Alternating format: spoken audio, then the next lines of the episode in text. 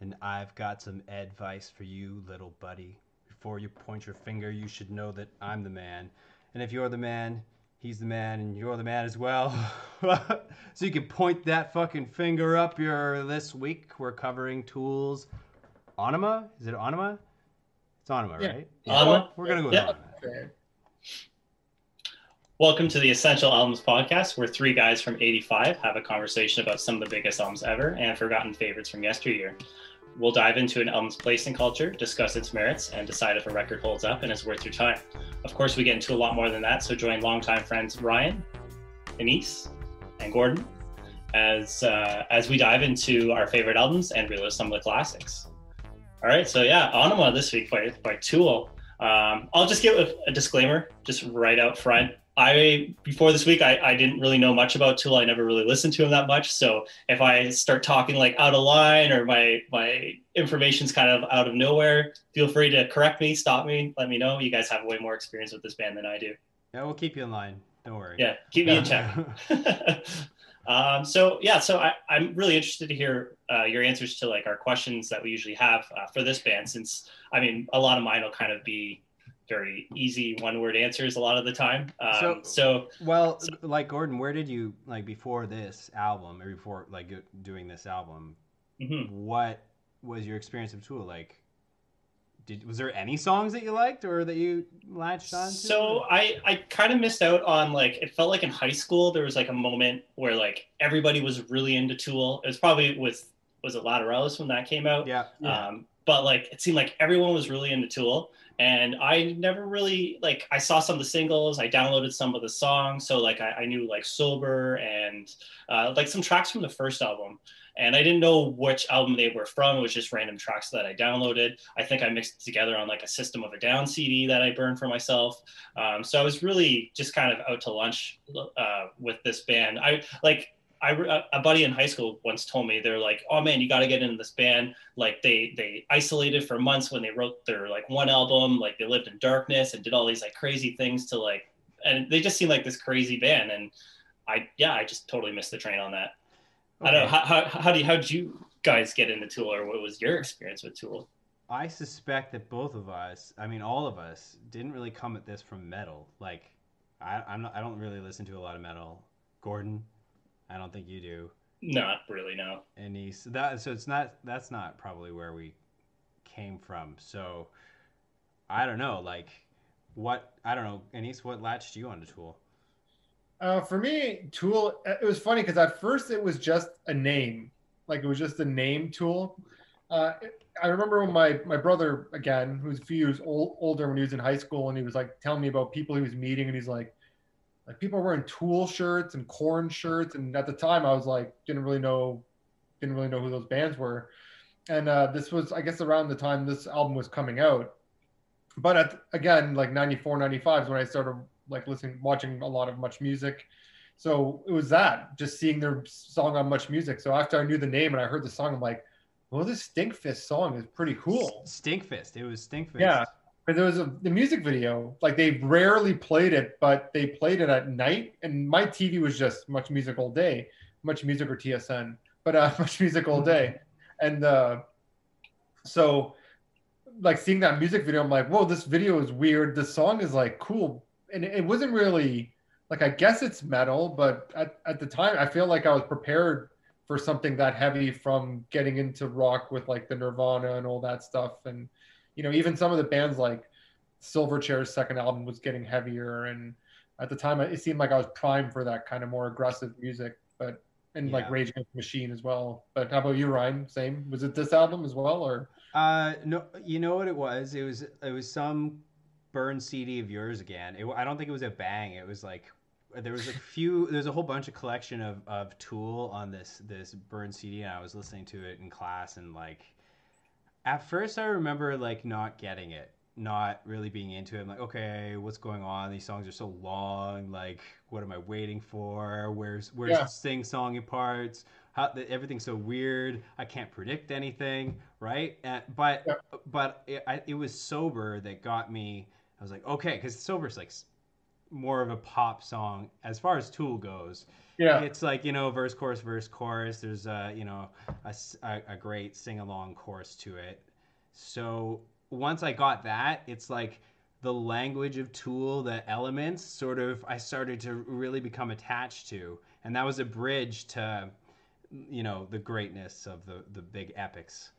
you know? Yeah. Yeah. See, for for me, like hearing uh, Stinkfist, it was probably a, a little bit after the album actually came out. I'm not sure when I heard it. I don't remember, but uh, I, I but I do remember my cousin bought the CD, so I would just kind of hear it at his house. So he kind of introduced me to songs like one at a time. You know, at first, you know, you're a kid, so it's like check out this song's called "Hooker Hooker with a Penis." Like listen to this song, and oh, I, Yeah. I remember. And then he showed me like That's. Ænima, and I love love like the title track was great, and then it was just sort of one song at a time. And then once I got the CD, at some point, probably, if I had to guess, probably like 98, 99, like 98 is probably when I got the CD for myself.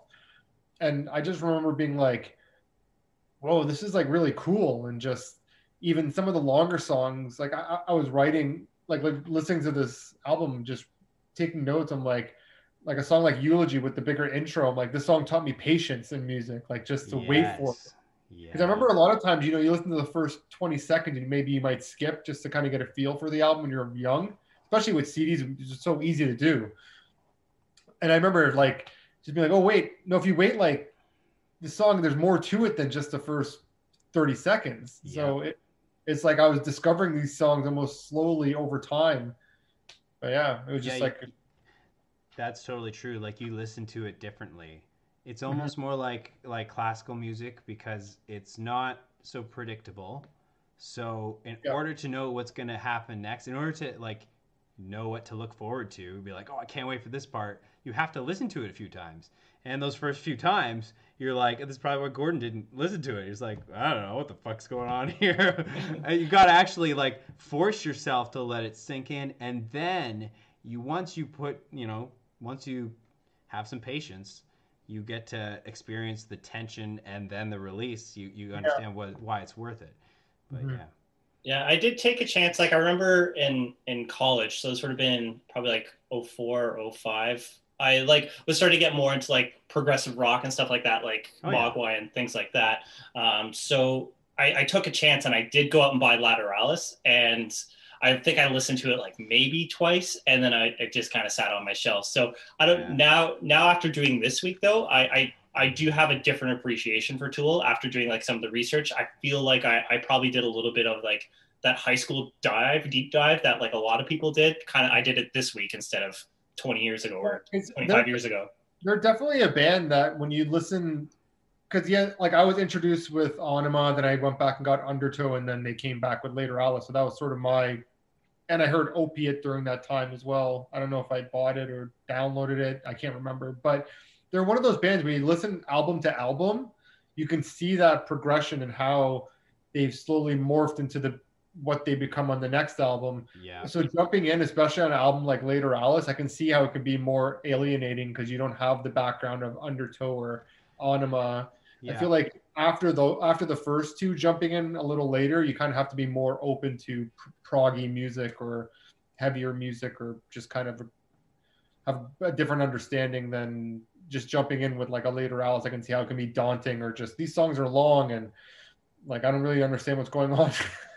Yeah. like I for me it was like I, I'm like I don't know any of these other songs. Like I knew Sober and Prison Sex before I bought that album, and then I'm like I know Schism from like that was a really big song at the time, or three or four years earlier. Um, so that was like I'm like based off the strength of that song, I I'll give it a shot. But yeah, you're right. I think I probably should have got into like maybe Undertow or, or Ænima would have probably been a better way to start out. but at the time that's just the way it was it wasn't as easy to jump back and just listen to uh, the other albums like even for me like i got Ænima first and then i went back and got undertow and then went back and got opiate just because there was such a break in time before Lateralis came out i was sort of filling in the blanks during that waiting period which is what i think a lot of people did were playing catch up on them so that Yeah. I, I think when Lateralis finally came out it was such a huge deal and a lot of anticipation and all that You know, I think now that I now that I'm thinking about it, I think it was Lateralis that I first was listening to to to Tool and be like, I don't understand this. Like I don't I don't know what this is. Like this is like Yeah, and but and then it took sober, and then but I remember discovering this album Autumn and be like, oh my god, because this is a little bit leaning more towards the song side of Tool, like songwriting. They have there's they have a lot of songs, and and they're not they have epic moments and stuff, but they have parts that you could that resemble a song. It's not just like you know ten minutes of like a very very slow build like they seem to be going on. Well, I don't know. Maybe since ten thousand days, they kind of pushed further and further in that direction. It's like the you know the ends of the songs on this album. It's like they're just extending those, making those huge.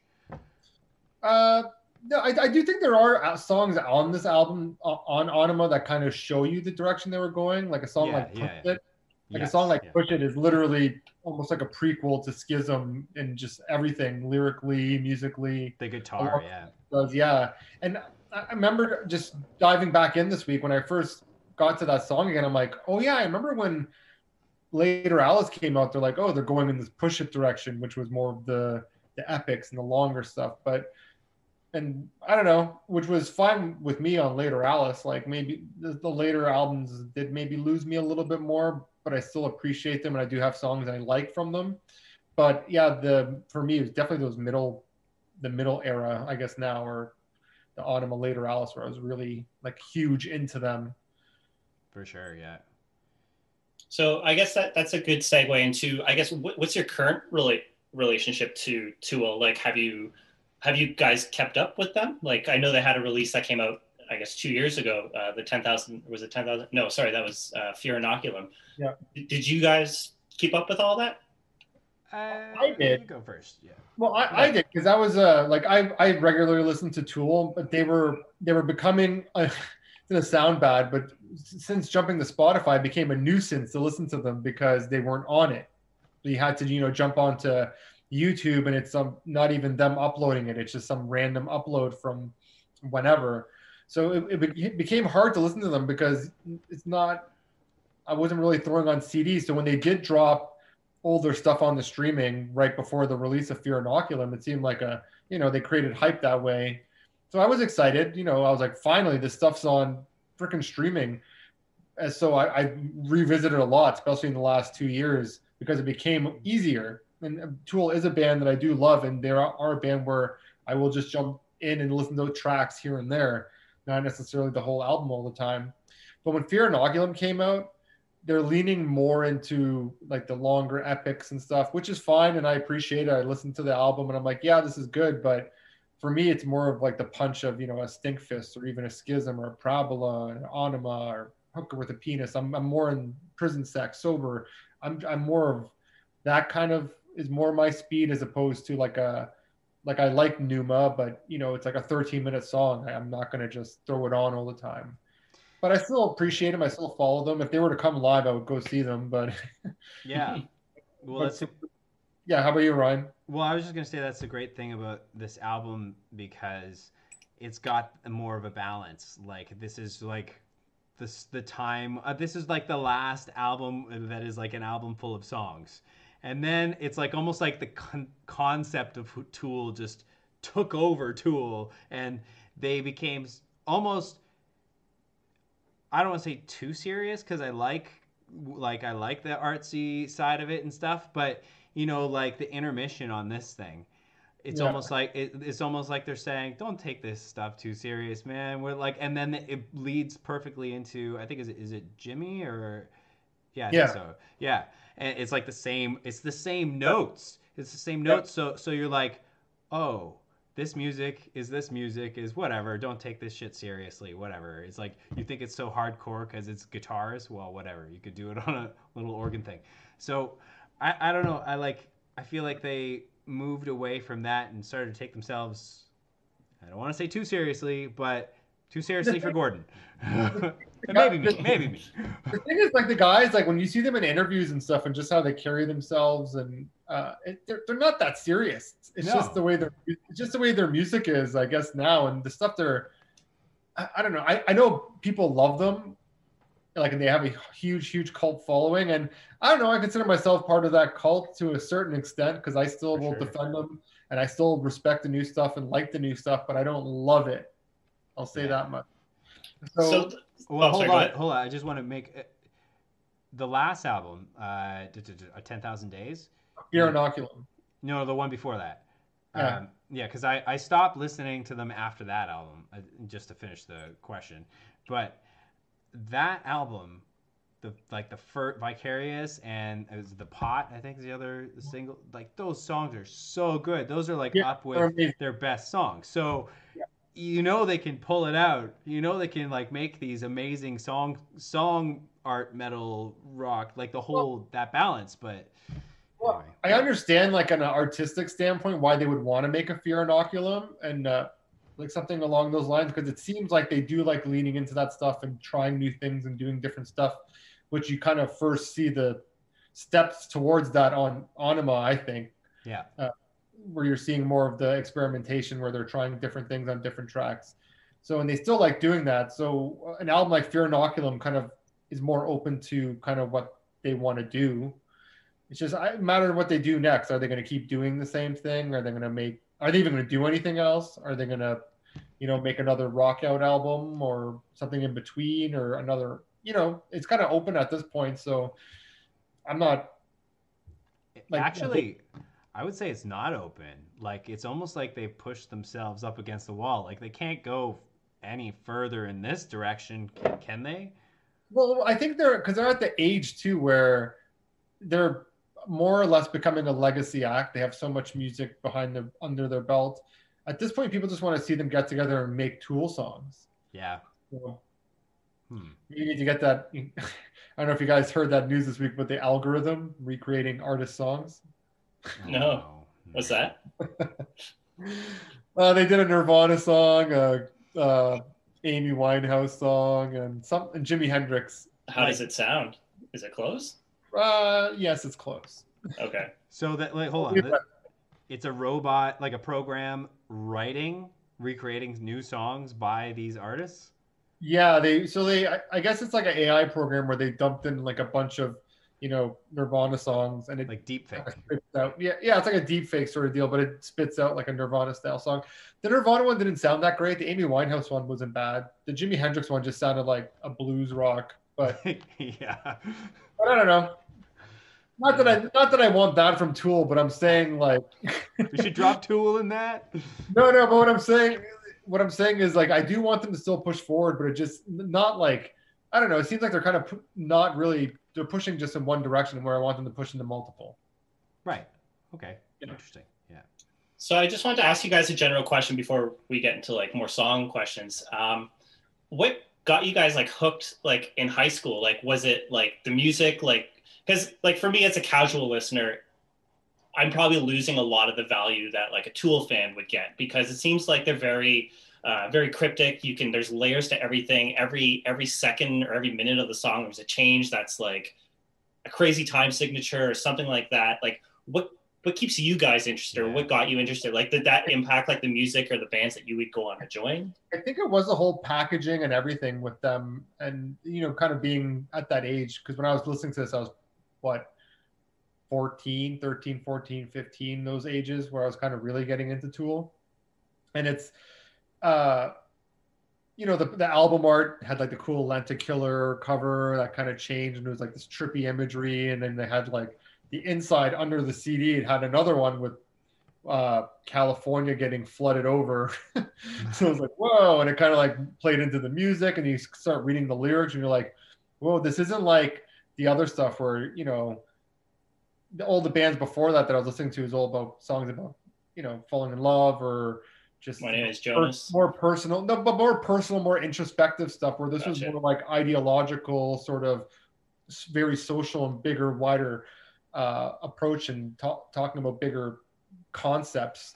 So it was kind of opening myself to that, and then you kind of go back and hear their early stuff. You hear a song like "Hush," which is like all about censorship and free speech and stuff, and you're like, "Whoa, this band has like different messaging from a lot of the other bands." So I, I put them in a category with like a Rage Against the Machine when it comes to that side of things for for uh, what it did to me mentally at a young age, where I'm kind of more exposed to these things that are still around and are still being talked about. A lot of the exact same issues that Rage and Tool were singing about is still sort of relevant today.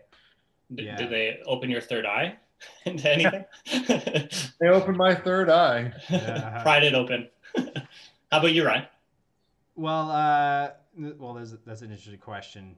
Like I was learning drums at the time when I was getting into Tool, so it was Tool was like respected amongst musicians as like you know this is really complicated stuff, and, and it, even though all the kids are listening to it. I remember even like when I was in jazz school, the, the in jazz history, the guy was like, "Yeah, and Tool's cool too. They do some interesting stuff."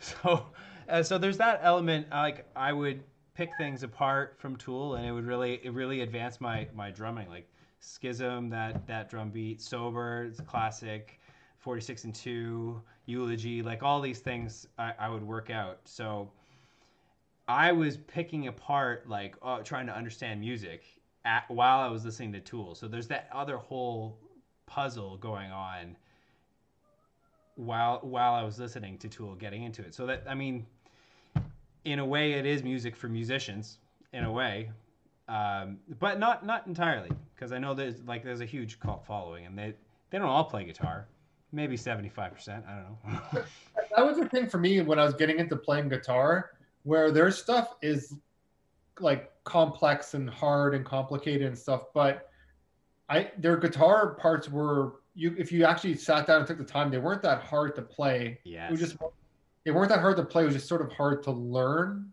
That Mhm. makes sense. Sort of like the order, the feel, the timing, you know, because they would jump through time signatures and stuff. I remember getting the Guitar World magazine when uh, Schism came out, and they had the tabs for the song in there. And I think I still have the magazine somewhere in the basement or something. But it's the magazine was all beat up because I'm like, I'm gonna learn this song, and I feel like just by going through and learning that song, I became a better guitar player, even though I didn't really learn any new techniques necessarily, but just learning to play that song made me a better player. for sure yeah I, so many drummers probably learned off tool I, i'm Yeah. sure of it um, and it's weird because it's the drums that bring maybe the most like distinctly metal sound to it with the double kick and, and the, the crazy drum fills which is weird yeah because i don't listen to any other metal but man it's, i think it's because of maynard's voice that there's another bridge to pop music so it kind of like you know that's that anchor there yeah Yeah, and they're they're them too. Like when you listen to through the albums, you can hear that they get better at their instruments and better at their kind Yeah. of craft as the albums go on. Like from Undertow to Ænima, later Alice, Ten Thousand Days. Like holy cow! Like especially like in the drumming, you're like, well, the just the skill and ability that goes into the stuff is getting more complex. Yeah, and like uh, Gordon, I don't know if you did notice. Like we're talking kind of a, the layers of depth here.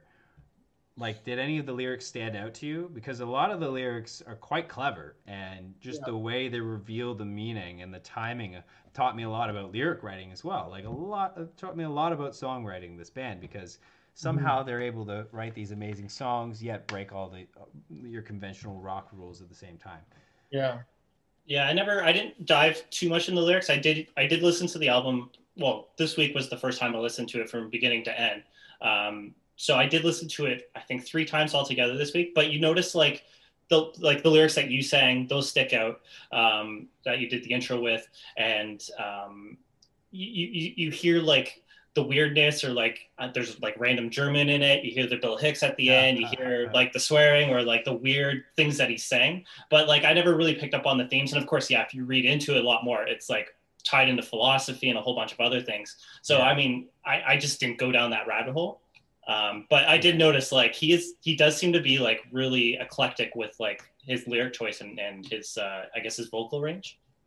Yeah, and, and when we're younger, listening to this stuff, you know, you're kind of forming your your value set and all this stuff.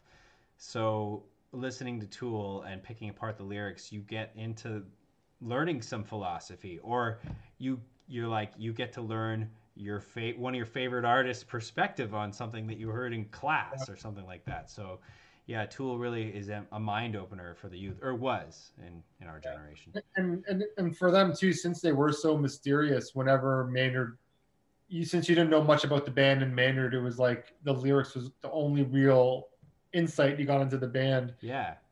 And then their videos and then their artwork, which is all sort of psychedelic and trippy and and I don't know. It's, it's funny looking now. Like I was trying to watch some live videos this week, and it's just funny seeing him on stage because it's like this huge stage show and videos. Just a guy in shorts and a t-shirt, just like playing guitar. I mean, yeah, Maynard's like a pretty interesting guy. Um, I mean, we could talk about him a little bit, but um, yeah, I, I, didn't know much about him. I just thought he was just like some crazy hardcore rocker guy. But then I watched like a bunch of Joe Rogan interviews with him this week, and I saw some other things like the acting, the the, the comedy that he kind of brings to everything, and I'm like, wow, I totally like misunderstood like what this guy really is. Like, I mean, yeah, he's all that stuff, and I'm sure he was crazier like in the 90s and the tr- in the 2000s, but like now he just seems like some chill guy that's like mellowed out, but he's definitely a rock star. No, he was always like that. I mean, if if you were into a, a perfect circle, I don't know if you got into them at all. Like back a little in the bit, day. yeah, Yeah, Um, just not like- in their peak. Immediately, the guy's like wearing this wig to be the, like up. That's just a joke. It's just funny. Right. So- I always yeah. thought he had like these this long hair. It's probably because of a perfect circle. And then I remember also seeing like that weird mohawk mullet thing he had, but Oh yeah. I guess now he doesn't even have hair. he had like the rat tail thing going in the '90s. yeah. But uh, yeah, I remember uh, seeing them a perfect, a perfect circle live, and like he's just putting his hands down his pants, like jerking off, I guess.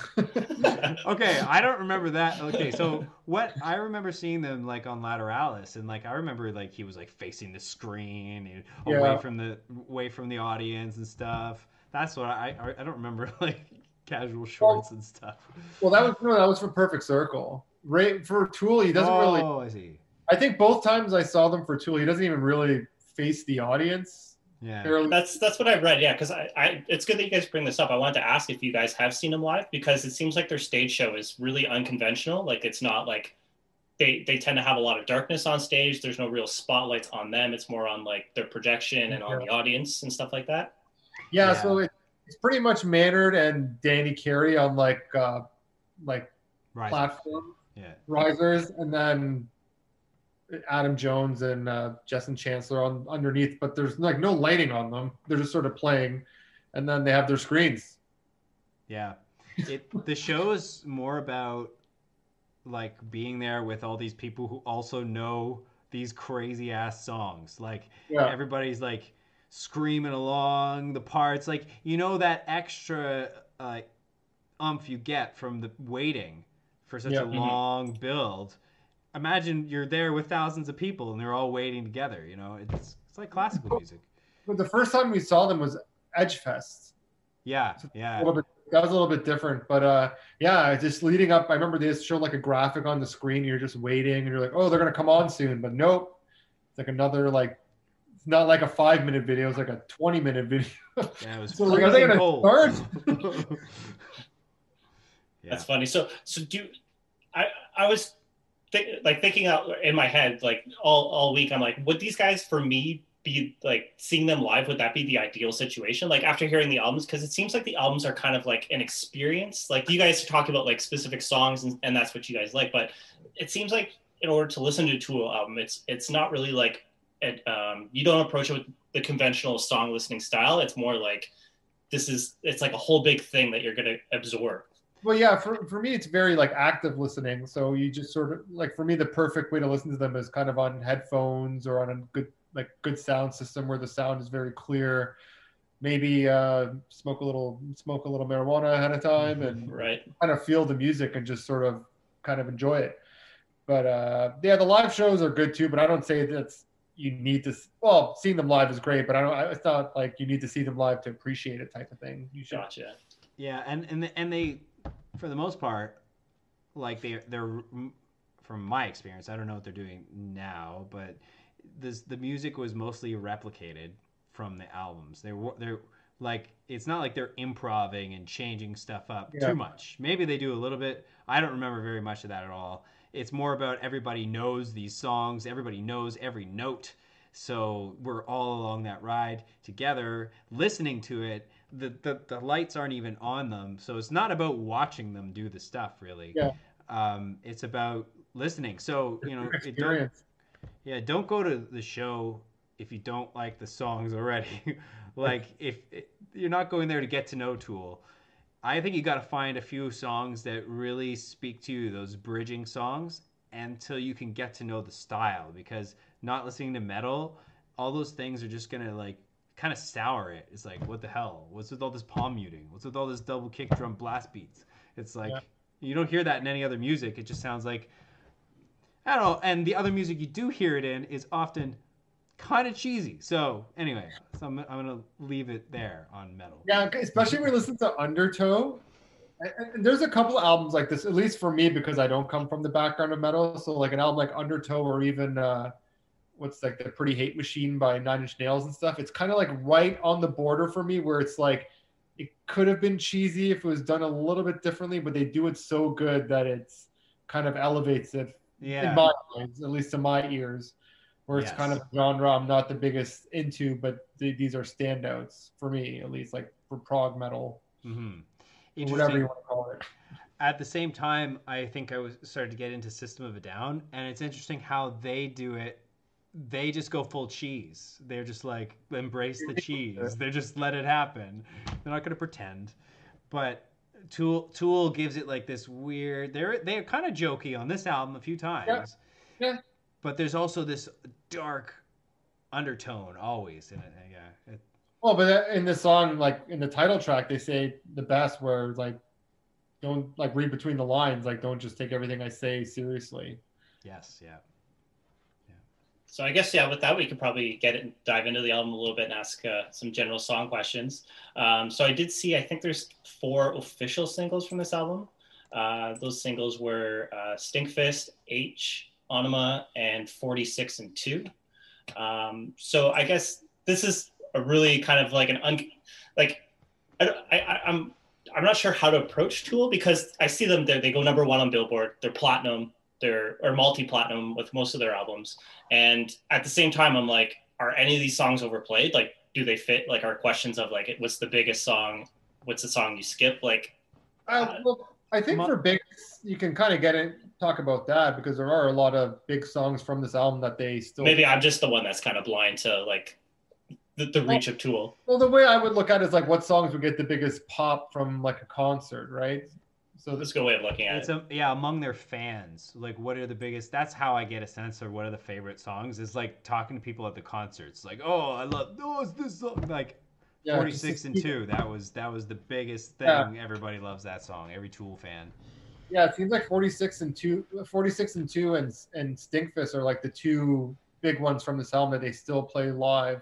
I don't I'm not at least well, I guess I haven't seen them since 10,000 days. I I don't even know if they came here for Fear Inoculum, but uh yeah, those are the only two songs they played from Ænima when I saw them and they are the two most streamed from this album. They're Hmm. kind of very close in streams, but uh yeah, those are probably the two biggest from this. I 46 remember- seems to get the radio love, but sorry, yeah, 46 and 2 seems to get the radio love where Stinkfist had the video. So I have that sort of attachment to it. But didn't they have to call it track one or something instead of Stinkfist? Uh, well, yeah, that was uh, MTV made that rule. Yeah. Don't don't reveal what it's really. Or would it's a it be like- metaphor. it's a metaphor. or yeah. would just, Read or between would the just say, lines. or would just say Tool with no like song title.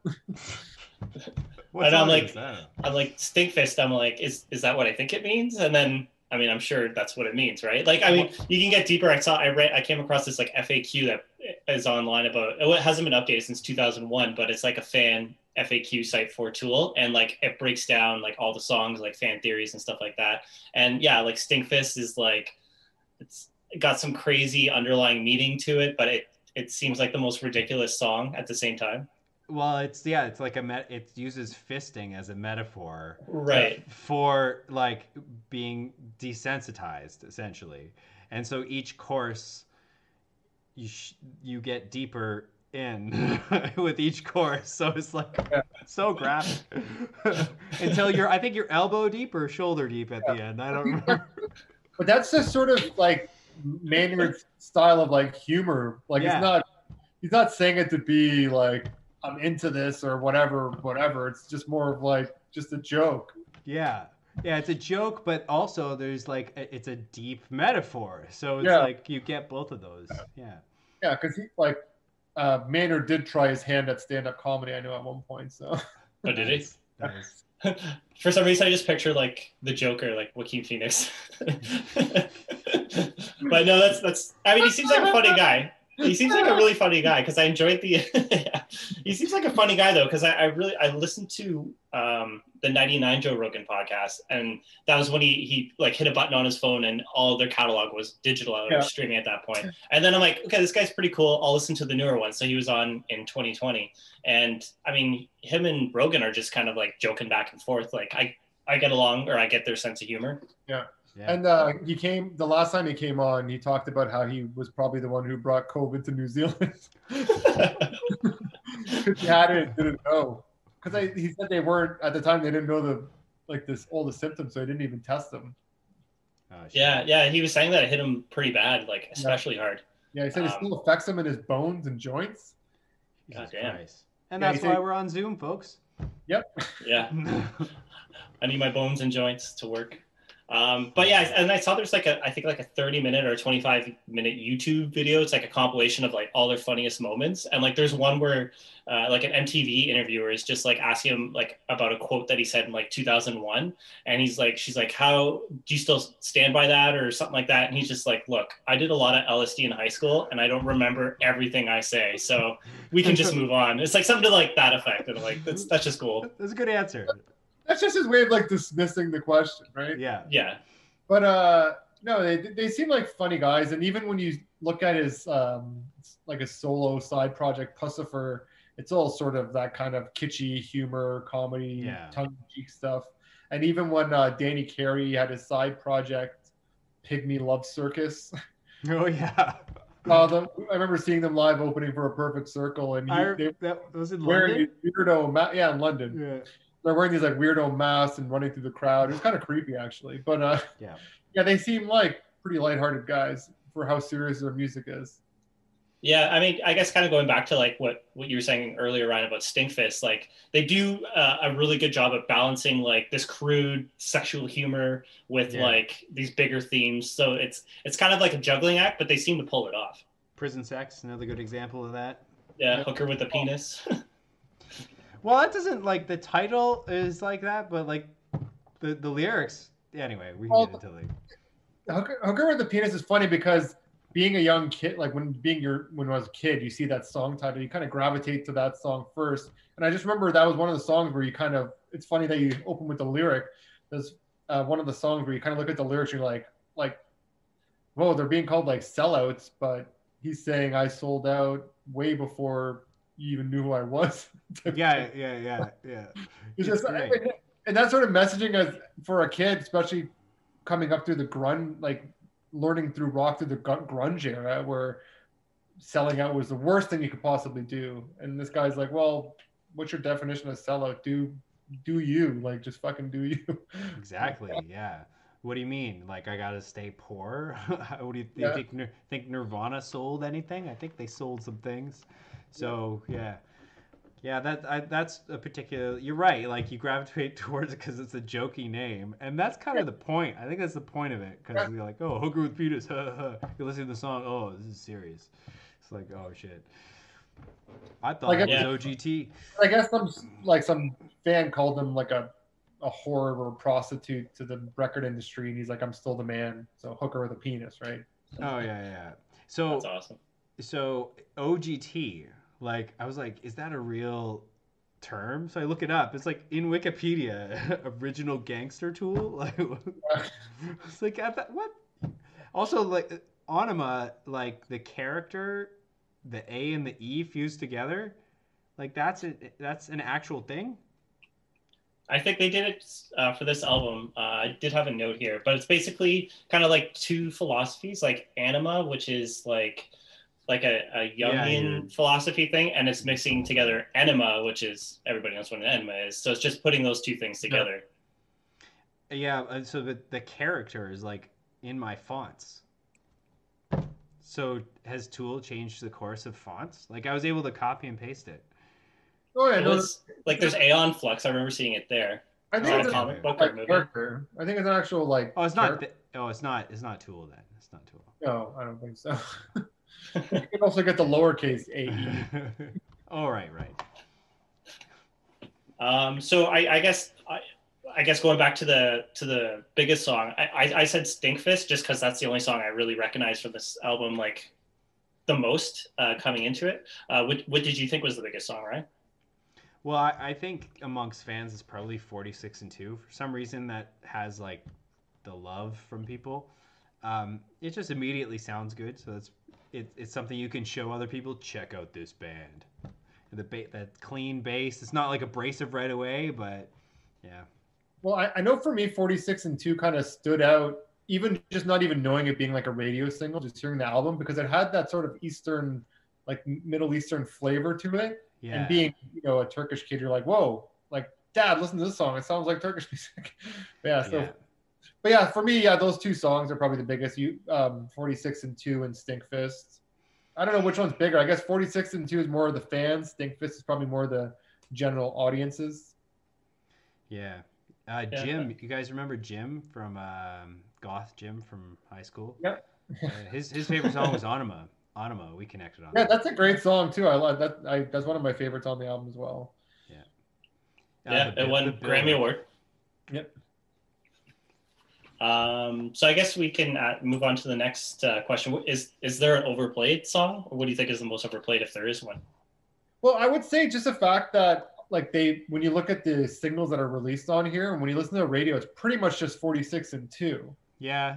So true. normally when they jump back to this album, it seems like it's 46 and 2. And that was even back when I was listening to the radio. So I assume it's the same thing now. That But- seems to be the one that always gets pulled up. But there's a lot of great songs on this that they could be playing. Yeah. That's why I was kind of surprised. Like even when I, the two times I saw them live, they only played those two songs from Ænima. So it's kind of like play other ones. like, Yeah, yeah. more like play a couple more so I, I guess those are the only two they go back to but it'd be just maybe live show wise i don't know if anything's changed now but it'd be nice for them to play more from this album but i know their songs are long and they're going to play new stuff but Well, yeah, that they're more about the art. They don't want. We have to wait a few more years till they're just touring old stuff, the Ænima tour. Yeah. But yeah, this album in particular has the probably the most songs that you could play on the radio. Yet they only play one. interesting enough yes hmm do you like how about you gordon do you think any of them are overplayed or Um, no, I just I didn't have anything for this. I mean, I, I hear other songs. I mean, if I had to pick a Tool song that's overplayed, I would probably say the Pot because I remember that one was just like seemed to be nonstop. Um, but like, yeah, it doesn't seem like they really play this on the radio, and I don't have a whole lot of exposure to it. So since their songs are so Right. long they don't really get played very often so they're not going to get overplayed they're more of a treat when you hear them Yeah, yeah, that's true. they still do get pa- played though, and they don't do no stupid radio edits, so that's good. You can't. well they're, they're one of the biggest rock rock bands they're going to get played Yeah, Yeah, they've had like I think like two, at least two albums go like number one on the Billboard Top 200, which Yeah. seems crazy. It seems like we haven't talked about like any bands where like they hit the number one. So Yeah, because I thought that was interesting. their, their fans are so diehard, and there's so many of them that once when something gets released, they just all march out and buy it. Like I remember buying Ten Thousand Days like on day of release, Yep. so it, it's just sort of like mandatory. Well, Right. uh, plus we waited. How long did we wait for ten thousand days? Like, I just got into Tool when Lateralis came out, and then waited what ten years or something. Uh, yeah, I don't I don't know what, what was the, the break between albums. I don't remember, but Yeah, I think it's well, it's five years between Lateralis and Okay. Ten Thousand Days, yeah, Still feels like a long time. and then uh, well, then it's thirteen years between Ten Thousand Days and Fear Inoculum. Oh my god, the five-year break feels way longer in my mind, just because I was younger. Yeah. Weird. But- Yeah. Does it feel like so? I just sidebar question: Does it feel longer? Like if or or do you um like with the the other bands that Maynard's in? Does that fill the void for you, or is, is Tool too much of its own thing to be like Perfect Circle doesn't help me here, or Puscifer doesn't help me here?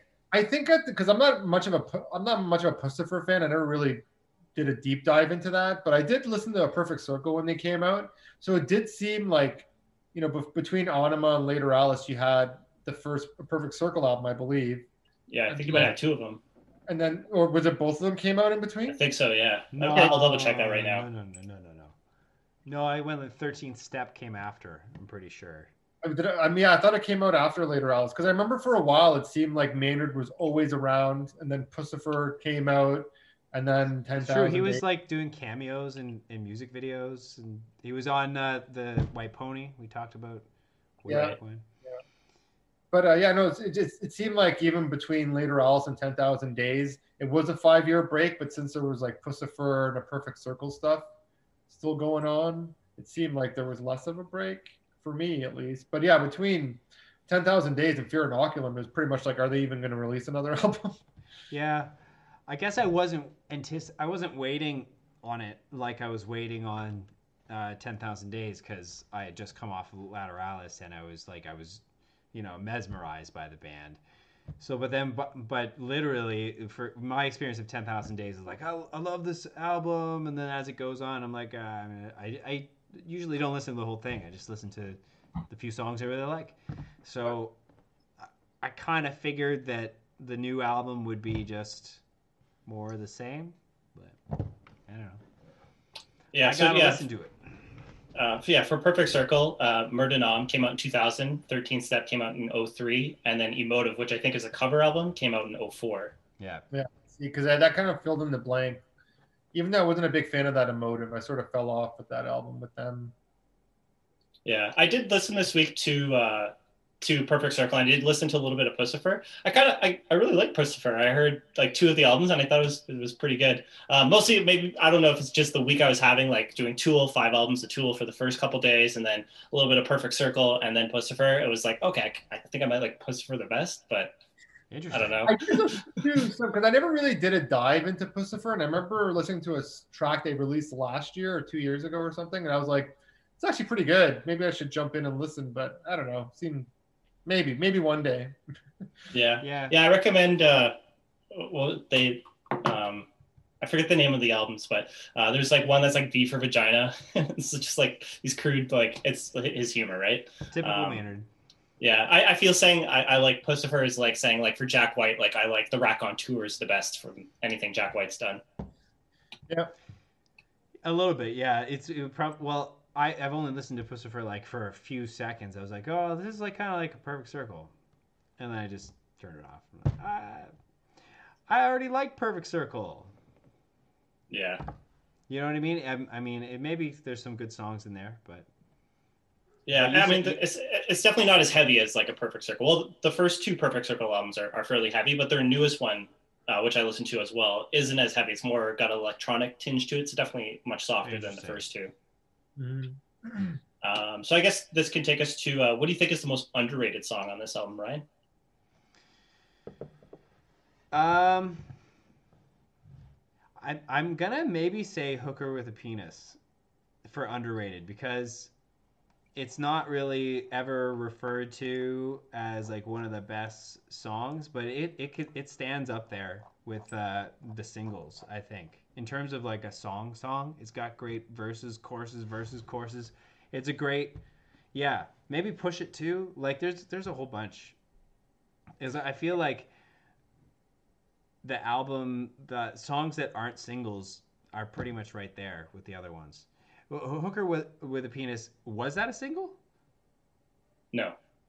No. Okay, okay. Yeah, I would have said a song like like after this album came out in that time between, I would have said a song like "Pushit," but I feel like after like Lateralis, they kind of did push it in better ways. That's true. but uh, so uh, for me, I would say "Eulogy." That's a song I've always Yeah. liked, and it's you know track two. It was like one of the early songs that I was like, "Whoa, this band is like really good. Maybe I should listen to more of this." But yeah, "Eulogy" I've always been a really big, really big uh, fan of, and Yeah. uh, yeah, the, the song that taught me patience. Like I said, when the chorus hits, like it sounds amazing. I love like the rock out during the second chorus, like at the end of the second uh, second verse. Sorry, but yeah, it's just great. Even like that little drum breakdown in the middle when it's just the drums and the vocals. Like Yeah. the song does so much, and and I, I love it. I love every second of it. And the lyrics are are great too. They like Yeah. get into depth about, you know, fake martyrs, people virtue signaling. but- It's great. What do you think he's singing of, singing about? So like, I always thought he was singing about Bill Hicks, but because it's he had just died and the song is called Eulogy and the album's dedicated to him. but then a lot of people say L. Ron Hubbard or just Jesus Christ. Some people say, some people say it's a mix of all three. it's just like I, I didn't think it was about anybody, but whoever lines up with the the idea of you know like a fake martyr, somebody who's uh, just basically virtue signaling to try to make themselves look great, but when it comes time to pay the price, uh, they're surprised or they or they jump ship or they're like ah whatever I had nothing to do with it. That sort But, of uh, idea. For me, like reading into lyrics, it almost sounds like he's singing about Bill Hicks in, but he's writing about him in his style of comedy and in his ideology. Oh shit, that's getting deep. See what I mean? There's so many layers. Yeah. I That's gotta listen it- to it again. That's how I always like kind of read it. So that's how, how I always sort of like understood the song. But then, you know, reading this week, you're like, oh, some people say it's about Jesus, which you know everything's about Jesus. It seems like, and then like L. Ron Hubbard, which I think that there's like the L. Ron Hubbard reference in the title track as well. So I don't know, a lot of possibilities, I guess. Yeah, But- yeah. Maybe it's about all of them. But Yeah. I, I, will, I, I should have mentioned eulogy. Yeah, that's like probably. I, I like that song as much as I like 46 and 2, I would say. So, Yeah, that's the thing. Like these, these some of these songs, like I just love. Like there's, it's hard to. It's almost like I love them all in a vacuum, not just as part of an album. So it's hard to pick pick which baby I love the most. yeah. Yeah, because like you you can listen to just a couple songs from this album and like, oh yeah, sweet. I got like almost 15 minutes of Tool or whatever, and you're like, that's sweet. I love these songs. And then the next time you listen to the album, you pick two completely different songs. You're not going back to the same ones because there's just so much to look forward to. How about how about for you, Gordon? What's uh what's underrated for you? What's a song that maybe you don't think the average Tool fan might appreciate that you particularly like? um, I put Hooker with a penis as well. Um, I don't I don't know if uh, anybody actually likes that song or thinks it's underrated or anything, but Yes. um, I remember hearing that song before, so that's why I, I kind of gravitate back to it. I mean, it's got a, a, a crazy title too, um, but yeah, I, I, I thought that was kind of underrated. But what I what I will add to underrated actually is a lot of the um this might sound crazy, but it's a lot of the in between stuff. Like a useful idiot and like negative ions and stuff. I find that they add to the album. They're not just sort of filler in between songs. Like maybe the really? Okay, maybe hold the on. die, You're the guy. Maybe the die, maybe the Die Eier von Satan have been cut. But you're not like- listening to that shit. No way. no, I like the way useful idiot flows right into 46 and 2. Okay, and true. negative I- negative ions they played when we saw them live. So it was kind of cool. That's weird. Out of all and, this, tr- and I like that it's four minutes long because you're when you first hear it, you're like, this is gonna be short. And then when Third Eye starts with the Bill Hicks quotes, and it's funny, and then it kind of cuts out, and there's another quote that's kind of muddled before the song even kicks in. And then the song does so much. And that whole just ending to me is just so epic. And considering listening to Negative Ions to Third Eye, it's like a 18 minute thing. I used to do that all the time as like a 15 year old because I just thought it sounded so cool. Like Yeah. just put that on your headphones, let it play out. It was amazing. yeah, totally, totally. I get that, but I'm not. I'm also like not gonna listen to all the things every time. Like, come on, you're the guy who's always talking about no the skits. I'm not gonna listen to the skit every time. That's what I'm saying though. I feel like they serve a purpose here. Like when you listen to like especially when you listen to the album and like the messaging and stuff and like on Ænima, like when you get to the end of that song, it almost sounds like the fucking wave is hitting that he's singing Yeah. about. Just with the way the drums and the guitars and the song even sort of has like a surf vibe to to it. Like for me, at least like the kind of the solos and stuff. So then when that song is done, you kind of get ions. It just sounds like everything is sort of like settled back down. And then you get Third Eye, which does all the things. Like you don't know what's going to happen next in that song. Every part of it is different. Just such a great way to end the album, in my opinion. But yeah, yeah. so I would say like all- by like those filler tracks like serve a purpose. Yeah. Yeah, they do. And like the intermission too, how it leads into Jimmy is kind of cool. So I Yeah. do, I usually since it's so short, I usually listen to that. Um Yeah. Yeah. The only one I can do without is that Die Eier von Satan, where I kind of get what they're trying to do, but it's it's almost like a joke that goes on too long. yeah, yeah, it's a skip. Yeah, because he, he in that he's just sort of saying a, a cookie recipe. Yeah, that's all it is in German. Yeah, German. but it's in German over this all those adult. well, it's it's a cannabis cookie yeah, recipe. Yeah. Yeah. But then yeah, it just sounds like it's Hitler. or German. something. Yeah. I don't know what that says about me, but it just sounds doesn't sound right. Um. So, so would you say Third Eye's your or those last two tracks are your favorite tracks, Anise, or what, what's your favorite tracks on this album? Or favorite track, I guess, if you had to pick one. This becomes a hard question because there's so many impossible. there's so many favorite tracks. Like I made a list of like four songs and it doesn't even include that negative ions third eye, which I love. Like and I just remember listening to that as a kid, like prying open my third eye, just being like fucking right. So good. Yeah. yeah. But yeah, but but then at the same time, it's like I can't say 46 and 2. But then what about Stinkfist and Ænima and Eulogy? Like there's I don't know. This is a har- this is a hard one for me to pick a favorite song. Like I almost felt like switching the rank to ranking song, but then that would have became hard. So, Yeah.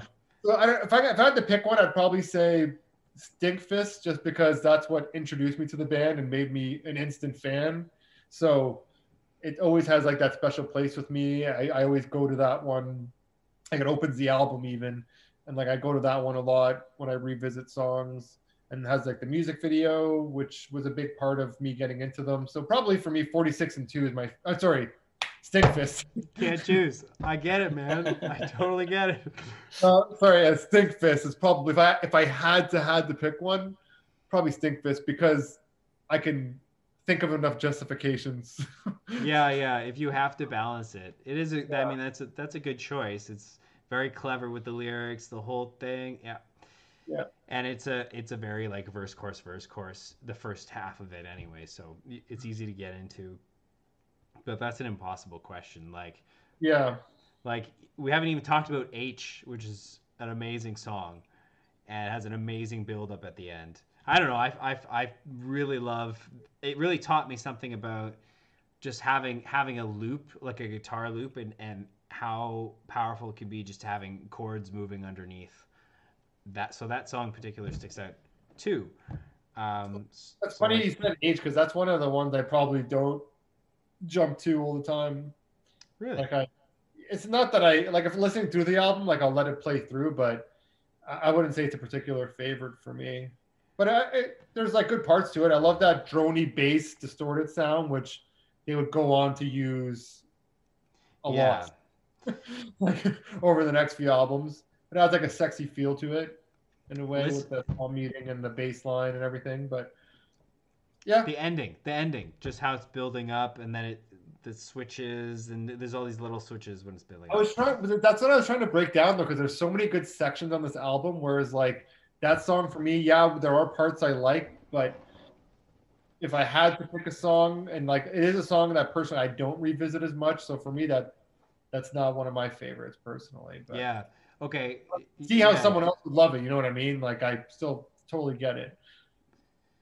Yeah yeah it, it- it's not constant for me it's not like the whole time through that song is amazing or i'm Mhm. not i am hooked because i know it and you know it's that whole have patience but i'm have i have patience for the ending because i love the ending so much so you know i could i can sit through the beginning no problem but i love the beginning too i love the whole, Yeah. whole thing uh, but yeah, I can't answer your question, Gordon. I, I don't know. Stinkfist eulogy H forty six two hooker hooker with a penis, push it Ænima. Jimmy's barely making the list, and Third Eye for sure. Yeah, for me, um, I, I I like Third Eye a lot. Uh, it's weird that it's the longest song, but like after listening to Tool like all week, it's like 13 minutes is like nothing.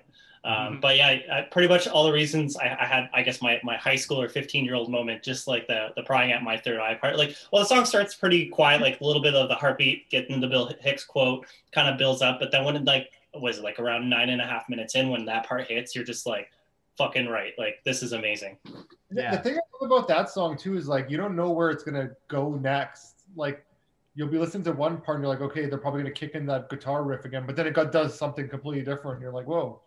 It's just Yeah. kind of, and, and it's the last track. So it, when you, when you reach the last track, you think you figured out the band to some extent, and you're like, no, I have no idea what the fuck's coming next. Which Yeah. You didn't know what was coming next with the next album, which kind of pushed all that even further. Totally. Yeah. It seems like on this album, I don't know if they kind of moved away from this a little bit, but it uh-huh. seems like on this album, every song there is some moment that is like a hook that you can wait for. Like even in, in Jimmy, I was thinking, okay, wait a minute, because I was gonna cross it off the list as one I didn't like as much.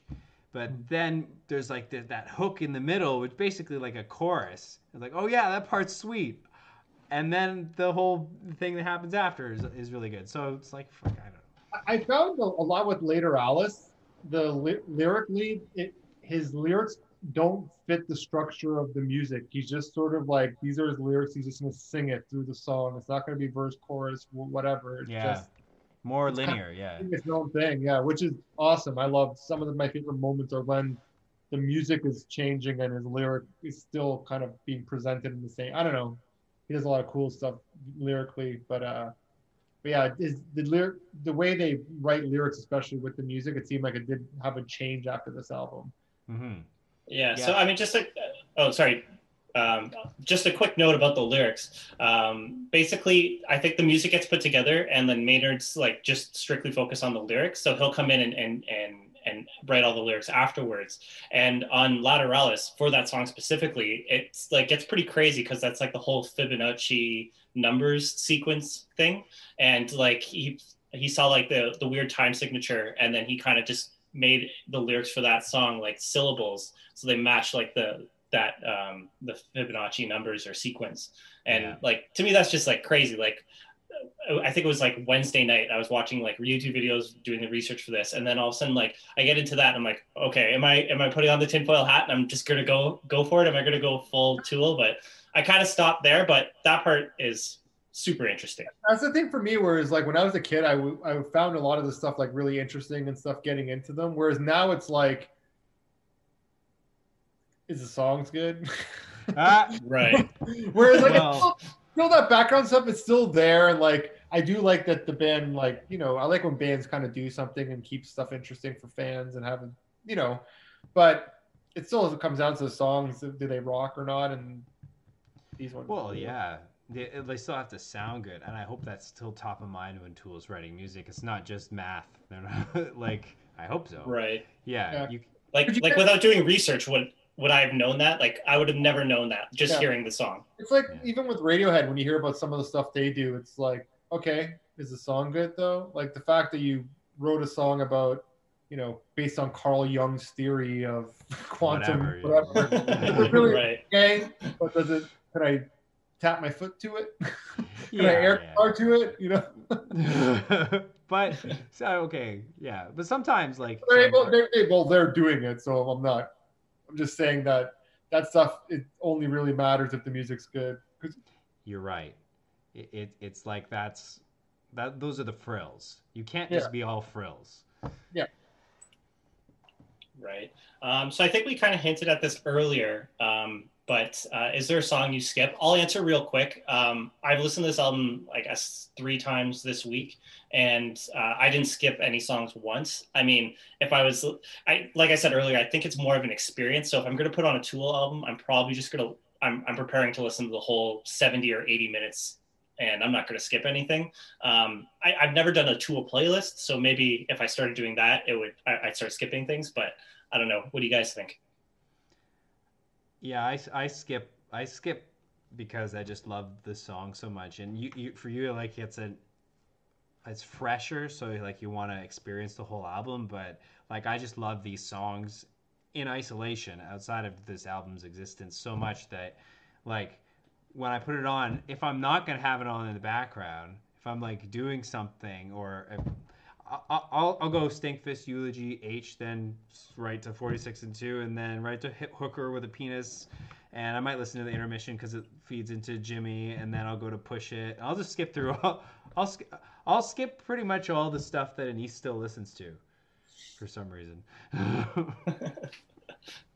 for for me, I'm kind of similar to Ryan, where it's uh for me now because they, you know, their albums are kind of like pretty long to kind of get through, and I, I, I wish I had more time to just kind of. I guess now we're stay at home order again, but you know, to have time to just throw headphones on, lay back, and just let the album play out. For me, I just more jump back more to songs, but pretty much every song on here I'll jump back to when I'm yeah. when, when, I'm diving into Tool. The only songs I kind of don't is like I was saying earlier with H, and then though I when I first discovered this as a kid, where the intermission goes into Jimmy, it's the same riff. Jimmy isn't one of my particular favorites either, so that's not one I will revisit as much. But I do listen, but I do listen to both those songs. It's not like I will, if I'm doing an album, listen through, I'm going to listen through the album. But those are probably the two that I don't revisit at all. But other than that, like this album is pretty much regular rotation. Because for me, especially when you get more into the metal side of things, there's very little of stuff that fills this sort of uh, need for me. and uh, yeah. Especially like tools specifically, like they just are so unique that they fill a specific uh, need musically. And when I do a deep dive into Tool, it'll be pretty much all the albums. So it, will be like, but different songs each time. So it might be one time Stinkfist and Schism and The Pot. The next time it's Jambi and Hush and Eulogy. You know, it's always like kind of different songs I'll jump to. But yeah, yeah. but but those two are probably the ones I jump to the least. H and Jimmy. Yeah. Right. Um, so I guess kind of random question. Since I was all week, I was just kind of like, okay, I'm on to the next one because I just did it in chronological order. And every time I turn on or start an album on Spotify, I'm like, oh, will this one be like 55 minutes? And every one's like 70 minutes or longer. Like I think the most recent one's almost 90 minutes long. Yeah. Do you think that hurts them? Like they're people like getting into them, listening to them? I think that's sort of their like thing, though. Yeah. Like yeah. The, it's almost like if you're a fan of Tool, uh, this is what you are come to expect at this point. These long epic songs. That's what I was saying. For me, I became a little detached because, especially with Fear Inoculum and the way my relationship with Tool is now, where it is more just jumping to tracks. If I'm jumping to the newer tracks, I don't have much of a relationship with them yet because they are so new, and it was hard for me to even form one because they're so long that my like to get through one song is longer than my drive to work yeah, so like right. I'm listening in the car while I'm driving to work, I can't get through it. The only time I could listen was at the gym, but then the gym's closed. So yeah. so like especially like this week get preparing for this that album specifically was hard to listen through just because I was in the with like the busy lives I have live I have now it's hard to fit in you know even two songs from that album when I'm driving to work or to the store or whatever. Yeah, it's like they're so unpredictable. When you were younger, you did all that work already, listening to Tool over and over, so you can revisit those songs you already have that all memorized. Yeah. But to listen to a new Tool song is, is a little bit more difficult, unless you know I think does hurt them though. Like, not that they need like shorter songs or less songs on the album or a shorter album. It's just they had kind of on this album really established a a formula. It's not in a not in a bad way because they they really explored it and they played around with it a lot. Where you basically and this was happening on Undertow too, where you'd have like a verse chorus verse chorus kind of deal, and uh, something like that. Not exactly that, but a song a song structure that you could you could feel almost like this could go on the radio, and then it would veer off into a longer bridge, sometimes coming back or with some epic ending or something like that. But you had that first strong uh, like songlet structure off the top to like grab you in like stinkfist you get into that verse and the chorus and then sure we can spend five minutes going off on an epic or something like that don't mm-hmm. worry there's a gem at the end too that balance really is what makes tool so special to me i mean that's what dr- draws me in and keeps me in. That's why I love this album so much. So the the further they moved from, they moved away from that in Lateralus, but they were still in there a little bit. Yeah. And then yeah.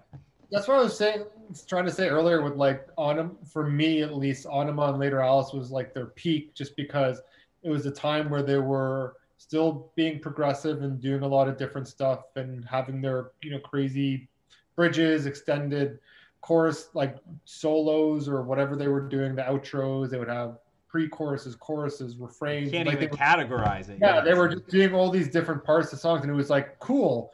And then with uh, Ten Thousand Days, I remember not getting into it as much. Like certain at that point, like certain tracks were jumping out, and then now, like even like even like looking on Spotify with the new album, like I know everything was released at once at the same time for Tool, pretty much.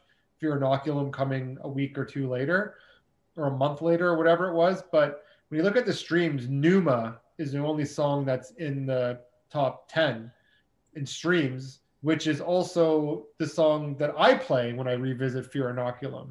Hmm. Like if I, that's the song I've kind of like is the one that stuck out to me when I first listened to it. So when I do want to revisit Fear Inoculum, it's usually that song. And then when I look at the streams, I'm like, oh, it seems like everyone is revisiting that one particular particular song.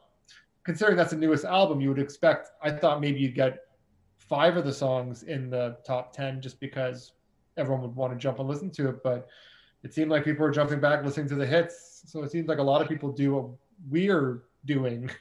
Right. Where where it's just like the hits are getting a little thinner on the albums like with 10,000 Days, you had those two or three tracks or were really good. Yeah. And but and Lateralus, a lot of it is really good, but it's not as dense in terms of like song form as this album, Ænima. Because yeah. when, when you look at their top 10 on uh, on uh, Spotify, you have The Pot Vicarious and Jambi from 10,000 Days and then you have Schism and Lateralus from Lateralus, 46 and 2 and Stinkfist and Ænima from Ænima, and then just Pneuma. So it seems like everyone's just sort of revisiting that one track, or maybe made is on a playlist. And that's the thing, like the album is good. Don't get me wrong, I enjoy the album, but I'm at the point now for me to get into something, I have to be able to digest it more and it's it's becoming harder for me to digest and like when being older just having a busy life and the yeah. songs being 10 9 plus minutes on average and if there's no sing along at any point and you're not having to learn the guitar parts because you're not like so yeah I mean, what what happened a lot of times is I'd put the album on, I'd get two or three tracks in, and then I'd throw on like the pot, and then uh, yeah, two or three more songs, and then throw on Stinkfist because it was almost like they were missing. It's I know it's like a very general, you know, maybe I'm going against what the Tool cults, what they've come to expect, or what a Tool fan is supposed to be and what they want. But for me, I still want those like.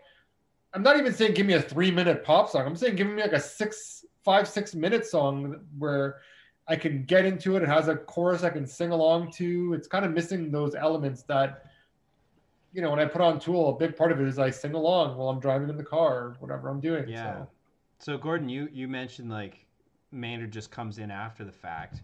Maybe back then or back in 1996 or 95 when this was I don't know how long it took them to record it. But maybe when they were working on this like they made more space for Maynard, and like as time goes on, they're just getting more lost in their own instrumental craziness. I don't know.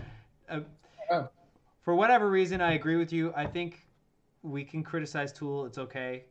They're not perfect, and I also would like more songs with just a little bit more of that balance away from the I love proggy crazy music. Don't get me wrong, but you know you need a balance and Give me a reason to to listen to the rest of it, you know, to get to know the rest of it.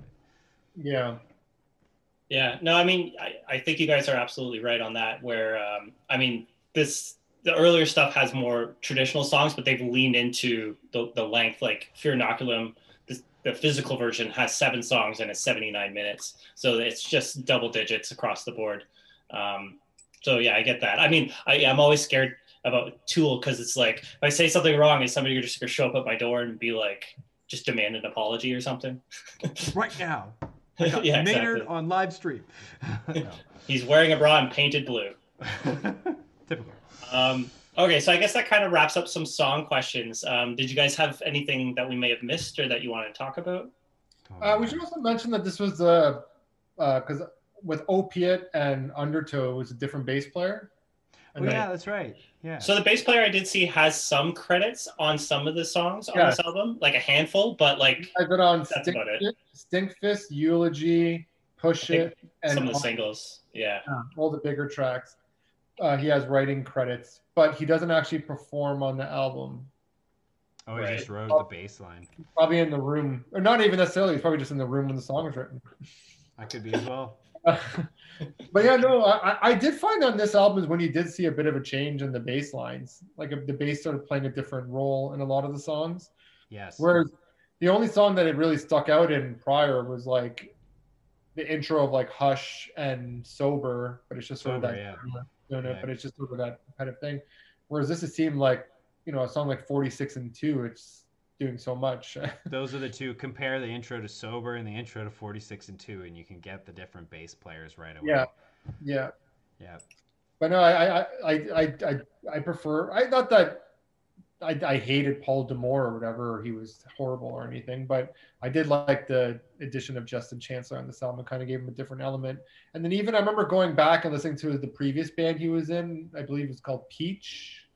They you could definitely hear the uh the influence, like the bass. Actually, Interesting.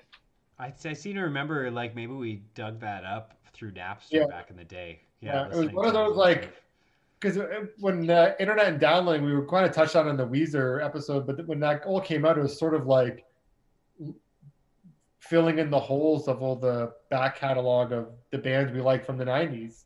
It was an amazing like that will never happen again where Napster connected everybody's catalogs. You could find the weirdest stuff, like the weirdest under. uh, There was Tool live versions that I'll never hear again because it was on like one guy's computer.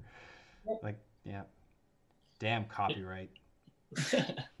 um, so I did see some crazy video. I don't know. Have you guys seen this? Where um, on he's performing Pushit live, and like a fan jumps on stage, and he's a martial artist, so he like grabs the fan. The fan kind of goes up and puts his hand on his shoulder. He grabs the fan, flips him over his shoulder onto the ground, puts him in a rear naked snake uh, uh, chokehold, and then and then so the fan like it's not hard he's not applying pressure he's still singing the song. And the fan's like yeah like showing like he's he's okay. And then so he, he he's got him and then he finally flips the fan over like onto his stomach so he's lying like prone on the stage on his stomach. And he just sits on him for like the rest of the song. So it's like it's got to be over 10 minutes straight where he's just playing the song and the, by the end the fans no longer like cheering. He's just like lying on the ground like he doesn't know what to do. It's awkward but it's so great at the same time Where's security when this is happening? well, some, so let it some other fans, some other fans are jumping on, and security's kind of taking them. But like once they saw what Maynard did to that guy, they're just like, okay, we're gonna let that go. And then once Maynard finally gets off him, I think when the song ends, that's when security comes in and takes him off. Funny, I find since Awesome. Tool doesn't really post much like additional content online, like it's hard to find. Like I don't even think there is any like good quality live Tool videos. Right. I think there's one decent one of Sober that's professionally recorded that's on there, but there's like a cool video showing Danny Carey playing drums to one of the tracks. I, I can't remember which one, but there's one where it's a vocal coach and she's it's a Sober live video and she's kind of critiquing it. That's kind of cool because she's like, well, this, this guy's voice is really impressive, and she was like kind of impressed by his vocal performance and how just sort of he has so much emotion and what he's singing and stuff. And I'm like, yeah, it's kind of cool hearing like getting justification from someone who doesn't even listen to this music to be like, this guy's a great voice. yeah well that's the thing about tool they're respected by like musicians from Yep. all different because like we didn't listen to metal and we gravitated towards tool so like a lot of people coming from different places can pick up on it Yeah, So but we you- were kind of we were sort of primed too, because like this album was because with Lateralus they sort of started tuning down, whereas this album they weren't yet.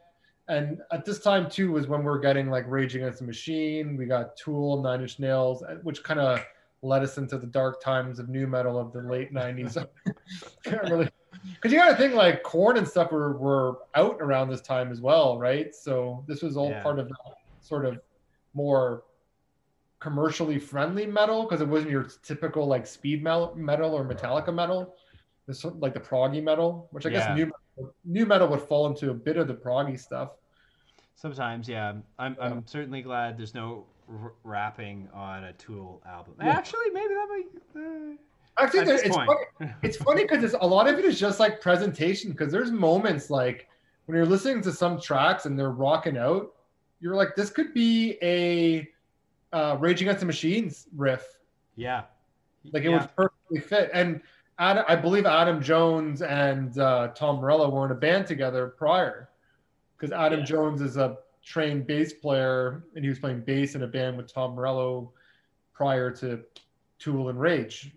So right. yeah. Yeah. So those guys were like kind of friends. There is a, definitely a connection there. And uh, Tom Morello credits Maynard for introducing him to like drop D tuning and stuff like that. So there was a brief period of time because I guess they were all kind of were in LA at the same time. I think I think Adam Jones was friends with Tom Morello first, but then they all kind of met each other and and that's how they uh, came together. But there was a time. It's kind of like a sliding door situation where like they were both hanging out with Maynard and uh, um, what's his name, uh, Zach De La Rocha, and um, it's they were more or less trying them out to see who would be the, lead singer of Rage Against the Machine, and they went with Chad or Zach. Uh, so it's kind of interesting to see like what Rage Against the Machine would have been like if Maynard was on it. Would Tool exist? Would would Zach be on? Would be part of Tool? I don't know, probably not, but I think things worked out. they worked out. Yeah, I think you're right. Pretty well. But it's funny because Maynard is on the first Rage album. Yeah, he is. Yeah, he's featured on it. Yeah. So yeah, no, it's crazy how it's like uh, it's like the possibilities, but Can you can you imagine that if it was the same writing process? Tool just like does their usual thing and then okay, Zach, throw on some rhymes. It's like what he's like, what the hell am I supposed to do here? yeah. I want to hear that album now. nice. Um, so I think deep. uh, yeah, yeah, I want to hear the algorithm actually. Algorithm version. Um, so I guess this can take us to the artwork. You guys talked about a little bit before. Um, like I mentioned, I didn't own this album, uh, but it did come with like a lens thing for you to kind of see different images or something like that, right? The cover was like the like lenticular, so like moved, and then so same as when you took the CD out, underneath the CD was clear, and you could do the same thing. But I believe in later releases it was just the black at the bottom. But then I also remember the booklet for some reason, like where it folds, it was all sort of serrated, so you could rip it apart, I guess, if you wanted to. Oh, okay. Yeah, but it had all the lyrics inside. I mean, that's how I remember following along the lyrics with the songs and stuff. But yeah, it was all like that trippy DMT imagery. Yeah. Nice. It is pretty Um, trippy. Like just look just the album cover, like what are you even looking at? Yeah, yeah. So I Adam Jones, I believe, does all the artwork uh, with that because he does all the music videos as well. yeah, because he has like a background. I believe he was like a prior to the band, he was like a special effects artist. He like did work on Terminator 2. If you watch like the special features on Terminator 2, they he's they talk to him in interview. Oh, really? That's pretty cool. Yeah, because I saw he's like on. He did like Predator Two, he did Jurassic Park as well, um, a few other things. But um, yeah, that's that's really cool. I should It's watch this. when you when you actually watch a Terminator 2 behind the scenes because you get Adam Jones in it, and then you get uh, what's his name, the T1000. What's his name? Oh, uh, like Robert Patrick. Robert Patrick. He's wearing a Nine Inch Nails hat because at the time his brother Robert Patrick was a guitar player for Nine Inch Nails, who then later went on to start Filter. Oh, nice. Um, Yeah, yeah, so crazy. had some rock legacy in that movie. Yeah, and yeah, and it had that Guns N' Roses song, which was like super big at the time. yeah, and then he's wearing the Public Enemy shirt. Right. Yeah. the cops are the bad guys. It's like so ahead of its time. um, so I guess this can can move us on to kind of some more uh, band general band questions. Uh, how often is this album or is Tool in your rotation, uh, Ryan? Quite often, like I think I've gone through periods where I didn't listen to them for a long period of time, but then Mhm. as soon as you put it back on, it's like supercharged right away. It doesn't. It's because all that work you did when you're younger. Well, I did memorizing all the little changes and stuff. It's still there. So, you know, it's just it's actually a real treat leaving it for a while and then coming back because all those memories of all those details come flooding back and it's just that much more yeah but all the time like and bits bits of tool will come Yeah. at and but this album more than anything else i would say Yeah. material Mm-hmm. from this album yeah How about you, Anise? Yeah, I'm, I'm, I'm like the same with Ryan there. Like there's there's obviously times where I didn't listen to him as much. I remember sort of after uh sort of like the Lateralus era when I was kind of getting into, you know, the indie rock and stuff. I wasn't listening to them as much. Yeah. I was sort of into the college college rock thing at the time, but after that period, I sort of kind of got back into them, and then especially when they did that, when they actually put their stuff on Spotify, they were more accessible for me personally to play, just because my CDs are all in boxes now. And like prior to that, it'd be I'd jump onto YouTube and you know kind of oh, I'm going to listen to Ænima. Oh, I'm going to listen to Stinkfist. Oh, I'm going to listen to The Pot. Oh, I'm going to listen to the Schism or whatever. Whereas now, because with Spotify, I can just put a song on and let, you know, three or four songs play out. It's not as picky choosy. Not that I don't do that with Tool. A lot of what I do with Tool is that. Mm-hmm. Like, it's it's very rare that I'll put on an album from top to bottom. But the the ones I do that to the most is this one and Lateralus. Yeah, yeah. But I play music from every release pretty much. Yeah. Yeah, for me, I guess it's not applicable because I, I really kind of dove into him this week. Um, but I'm not afraid to, to listen to him. So, I mean, like I said, you have to be in a specific mood, but at the same time, I, I probably wouldn't mind just doing like play most popular and just go through Spotify like that and do like wherever that takes me. Um, just because I probably recognize songs, singles, and stuff like that. The singles you'll come to mind first, right? So, yeah, I, I'm not afraid to do it. It's just, it's, yeah, never been in my rotation. Don't be afraid, Yeah. Gord. Yeah. I'll also just mention it's a good song for like a drummer to work, like just get work a good drum workout, get warmed up. Although I made the mistake of doing that this week after not, not playing along with Tool for like since forever, and I immediately broke my thin jazz sticks, like, which sucks because I'm pretty sure the the drum store is closed. Right now, it's closed. Up to order online. Yeah. The Yeah, I know. I just remember even when playing guitar, playing their songs were fun because I remember covering like Sober and Stinkfist.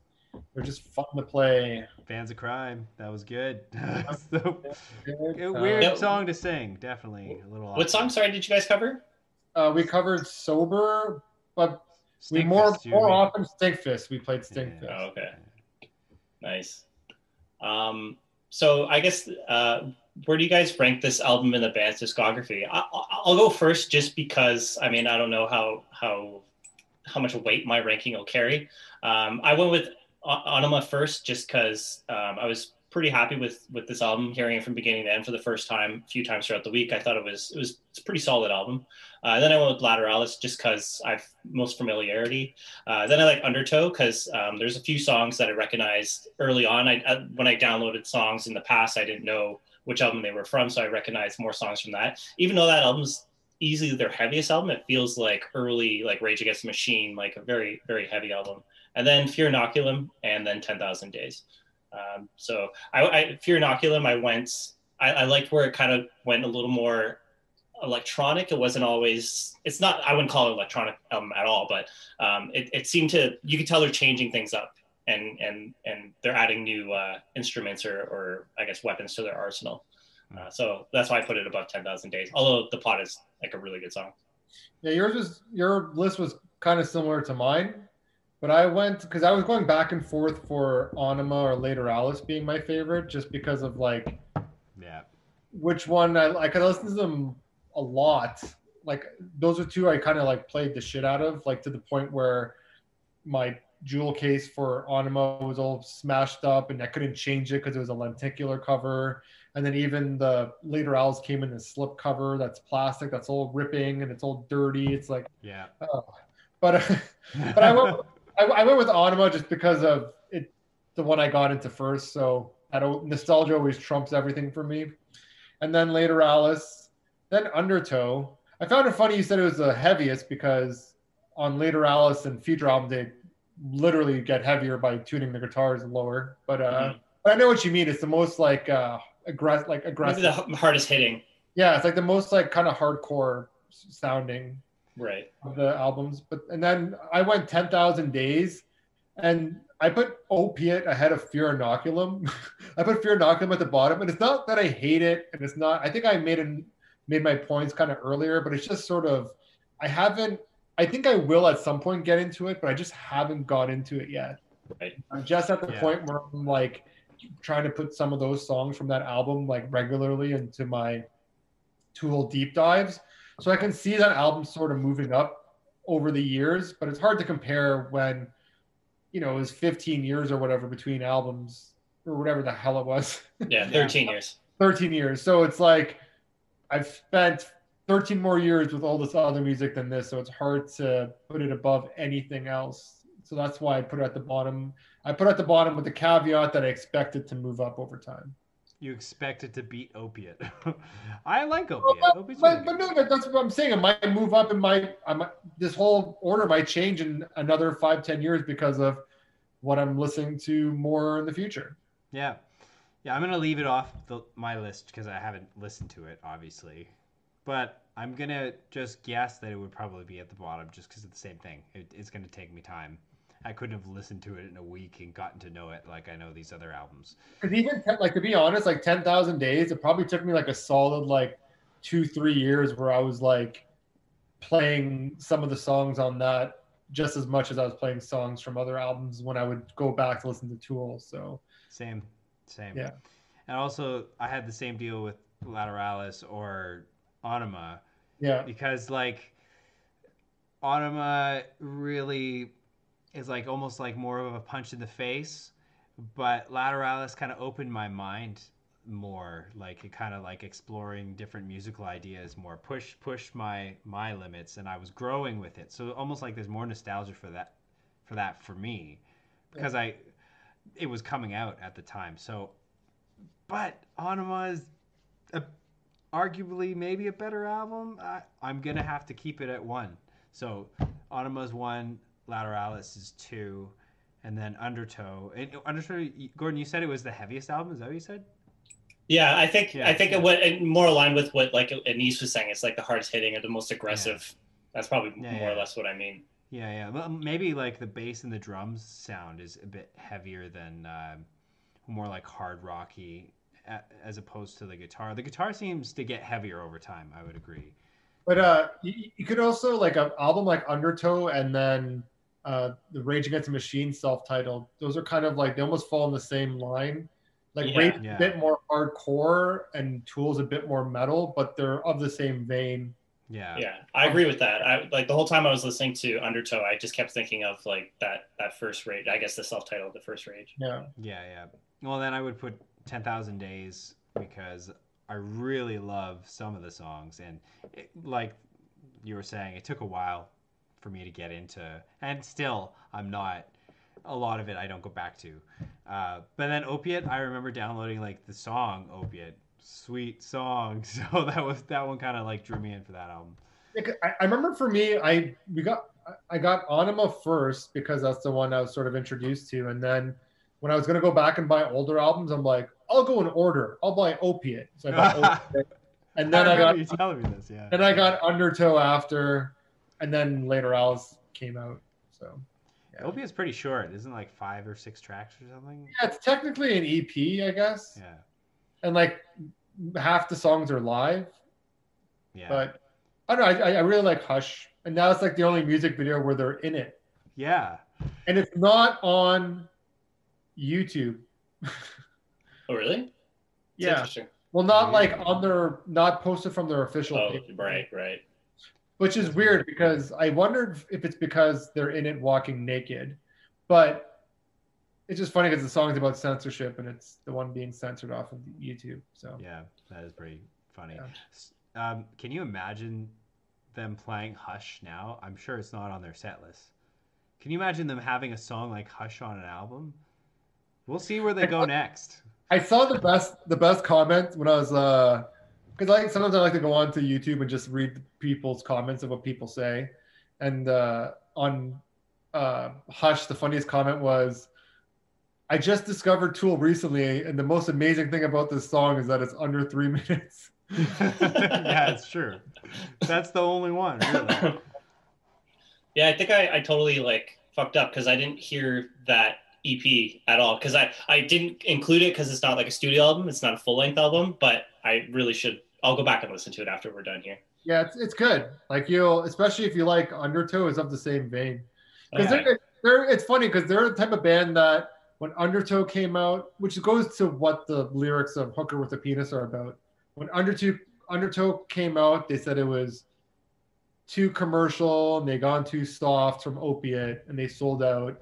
And then when Ænima came out, same thing. And then yeah. But then now they're just sort of, you know, legends or whatever ever since. So Mhm. Yeah. Interesting. Um, so, what any is where do you see their peak being? I mean, you can define it however you you want. Um, I, I honestly don't know how to answer this question because it just seems like Tools always kind of had a presence and have been relevant, and people have always loved them. So I don't know what their true peak is. I like I said at the beginning, I don't. There's songs when I downloaded that were from like their first album, their first studio album, and I thought it was from like Lateralus. So I have no idea. Um, what do you what do you think is their peak? I would probably say uh, when Lateralus came out, almost for the same reasons. Because it's funny because it came out the same year, I think, same day as the Weezer Green album. I always Oh equate those. Yeah. I always equate those two albums together because they were '90s bands coming back after years apart. And I had I forgot to mention this in the Weezer album, but above my bed I had a Green album poster. But then on my wall I had a poster of uh, Adam Jones and Justin Chancellor because it's the era where I was putting posters on my wall. But coming out. And at that time, there was like just for Tool, it was just such a push because they, I know they only had two albums under their belt when Lateralus came out, but it seemed like they were a legacy act coming back, and everyone was just so amped. And it's partially because their music is so different, so good, so unique. It's a artist artist music, and it had been a while. There's hype, and plus at the time the heavy music was back, so you had or was popular. So you had the nu metal being popular. So a lot of those fans were fans of Tool in the 90s, if, if they knew who Tool was. So everything just seemed like a big deal. And it seemed like when that album came out, it popped. yeah. So it just seemed culturally, that's when they sort of became more of like a household name. But yeah, for me, I'd say that was their peak.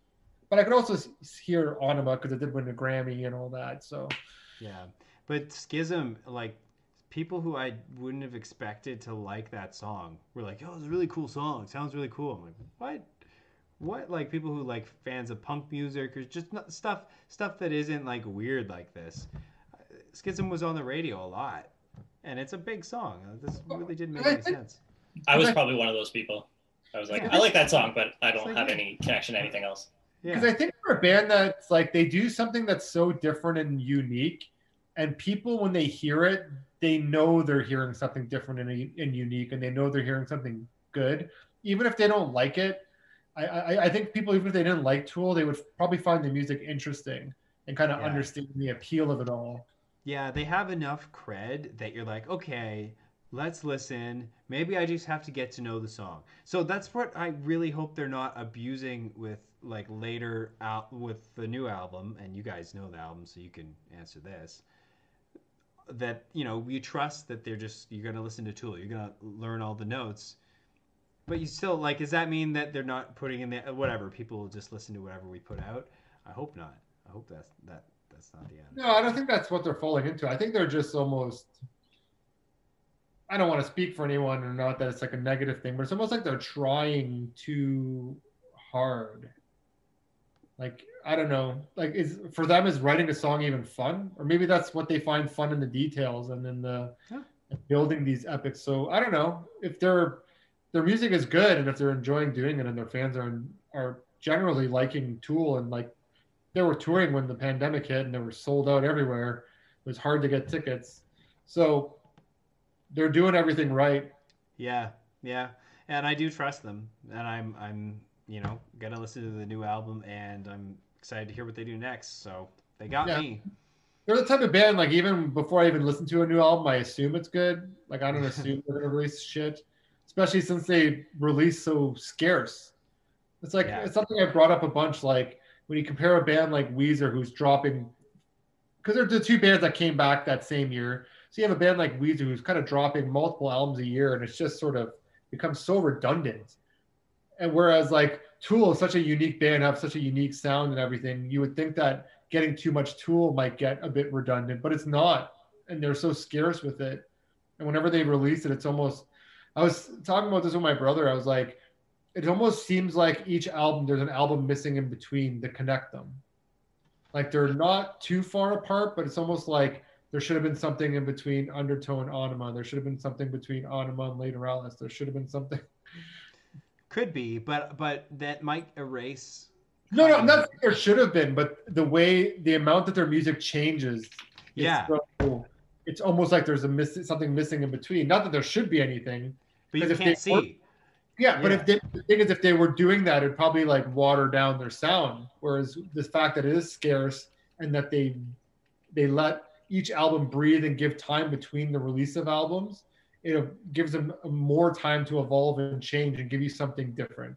So like even Fear Inoculum, like it was different than what uh, Ten Thousand Days was, but it'd been so long and it has all the same elements. They're still the same band, but it's different. They don't have a song like the Pot on there anymore, but I don't know. It's just sort of ever expanding. Yeah. Yeah, they kind of strike me as like the Stanley Kubrick of music, where it's like they're they it's so many years in between projects, but when they're making a pro like making a movie or, or a record, it's like they're always making like this super complex, very difficult. Like they're always making 2001: A Space Odyssey, where it takes years, but then when you see the result, you're like, okay, yeah, I see why you took all the time to do it. Yeah, Pretty we much. want we want artists to do that. I mean, it takes a lot more out of the artist to put that time and effort in, and you know, not putting out hits and stuff. So, but we want that, or you will get nothing but bubblegum pop. Yeah, and that's the thing too. Like listening to Fear Inoculum, it's not like my pro. My problem is almost like I don't have the time, or or I'm not willing to give up the time to get into it. Because when you do listen to it, it is like a Kubrick movie where it might be three hours, but that scene is cool. I like that line. That's a cool lighting in that scene. That's cool. This you can do the same thing in a Tool album. Oh, I like that lyric. That's a cool guitar riff. That's a really cool drum fill. That bass riff is really cool, but it's it might not be for a whole song. It might be for a part. It might be for a minute. It might be for 10 minutes. But mm-hmm. it's just giving you so much and it's so dense that it does take a while to fully absorb it all and fully appreciate it in the ways that I appreciate the songs from Ænima, the songs from Lateralus. I can't, it, like, it's going to take me a while to absorb the Fear Inoculum and just with the way life is now, I have less time to dedicate to do that, which is a sad part of getting older. Yeah, but it's like that's high information music. It's gonna take more time. It's just like Yeah. classical music. You put on a classical piece, you, you're not like that's a good beat. You got to be like, okay, what's what's gonna happen? What's happening here? You're along for a ride. Yeah, and I think I've seen some Maynard interviews, and uh, he's he's like the first to admit that he's like we're difficult with each other to work with. Like we have meetings, and then like just like for them to come to the decision to like s- release their catalog for streaming took years, and it was like why you you know what the end result's going to be like uh, the first time you have the conversation but like guys get stuck in their ways but at the same time that's what makes the band so good because you have those guys that are like this is what i've done my entire career and, and look where it's got me. I'm not going to back off on this. And like that's I- where you see those infightings or that kind of kind of dialogue i guess because I forget his exact quote, 'cause- but he was saying like people would jump on him on like Twitter or whatever online, just being like, "Fuck, like just put your shit on Spotify," and he's like, "Fuck, I want it on Spotify too." Like, don't yell at me. I'm not the problem. I'm not the one holding it up. right But like, it's just Talk to It- Danny. it's just interesting to see that like even in this band, like there's only four of them, and if it's still a democracy, so if two want it on, two want it off, or three want it on, one wants it off, like how are you going to juggle that? And they are a band that's all about you know their artistic integrity. Like they're obviously doing what they want when they want, presenting themselves how they want. So for That's them, what even makes them great, though. yeah, Because- but that's what makes them great. Like their decision to go on to Spotify, like, yeah, it might be a no-brainer for most people. Like, yeah, why not? You're gonna get all the streams. But for a band who's not in it for the money, they're not in it for to try to gain notoriety or clout or any sort of fame. They have their fans. They sell out stadiums. They're selling albums like crazy. Do we need to put it on Spotify? yeah It just Yeah, Yeah, kind of they want it. Yeah. it kind of adds to their mystery that it's not there. and and the good thing is is like i've seen quotes from maynard where he's like like all maybe as rocky as they seem in between uh, records it, you know they're always going to get back together he's like even in the joe rogan interview he's like those are my brothers he's like I, he's like i'm not going to get into like those conversations here but those are my brothers i always stand with them and he's also said we're going to make music until we're dead so like I wouldn't be surprised if like ten years from now we see another, or five years, or three years, who knows? We Yeah. see more Tool stuff. Yeah, Yeah. that's it's hard to keep a band together where each one of the members is obviously like hugely influential in in what happens. But it, that it's that balance between them. It's not like it's like Maynard writing the songs and dishing them out. It's not that kind of a band. Like each the guitar is really important, the drums are obviously really important. Obviously Maynard's integral. The bass is pretty important a lot of the time. Uh, so like, but They're not a band. One guy couldn't do that. That's what I'm trying to say. Or they're not a band that can go into a studio for three months and bang out an album. They're gonna need a year. They're gonna need a while. They're gonna have to sit with these songs and work on them. Like they're not. Yeah. Their music is not like, you know, bang out. I don't want them to bang out a song in in a day. You know, I wouldn't want that from Tool. It'd be interesting to hear what they came up with, but You do want it. But I think Uh, for, also for them, they're at the point too where they're pretty much like rock gods at this point. Like their legacy is stamped. They don't want to ruin that legacy. Their discography is short enough as it is. They're not going to, at this point in their careers, they're not going to start spitting out albums every year or every two years. Just release it at your own pace. Like you took 13 years.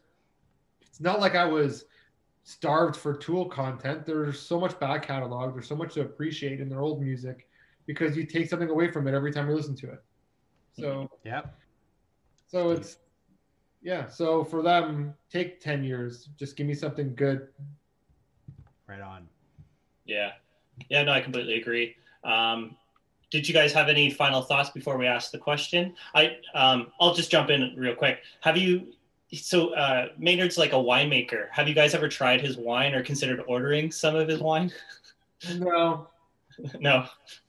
I, I, it's like 60 bottles. I looked up some pricing and stuff. It's like $60 a bottle, like for like a, a bottle of red. I was like, maybe do I get a four pack of like some mead or something like that? But I don't know. It's he makes it sound so interesting on, on Joe Rogan. That's like, I oh have- man, I should. if I ever go to Arizona, I'll go check it out. Yeah, I think that's when I'll do it if I ever go to Arizona. Yeah. Um, so I guess yeah, we could ask the final question: um, Is this album essential, or you can answer that however you want? Uh, who wants to go first? You want me to go first? I got probably the weakest opinion. I don't know. I'll go. I'll go All for right, go for it. I- yeah, this one's essential. I think this is like I, I mentioned earlier. This is the album where they hit this balance between the crazy long prog stuff and like the sing along songs. They're still like rock songs. So I think that's really, you know, it's you can't none no album defines Tool because like Elise was saying, there's like a missing link between each album. Each album's unique enough, kind of stands stands alone. So it's not like it's a representative of the band, but I think this is where they hit the highest density of songs on one album. So I'm gonna say this is the Tool album. Cool. Yeah, I'll jump Uh, off on that and say it's essential. I, I say I I think also it was a perfect timing for them because coming out of the whole early the early '90s grunge and alternative wave, we kind of wanted something more and something different, and they came in and they sort of have a bit more of a metal sound, but it was proggy and different, and especially a song like Stinkfist played well for that crowd, especially with stuff like Rage Against the Machine being around and more hardcore stuff like that and it also primed us for nu metal, which which is Great. sort of weird legacy. Not that it's their legacy, or not that they're nu metal or anything, but I just remember all those nu metal bands. Every interview, they'd be like, you know, Tool Rage, Tool Rage. They're all sort of Tool and Rage fans, which is fair enough.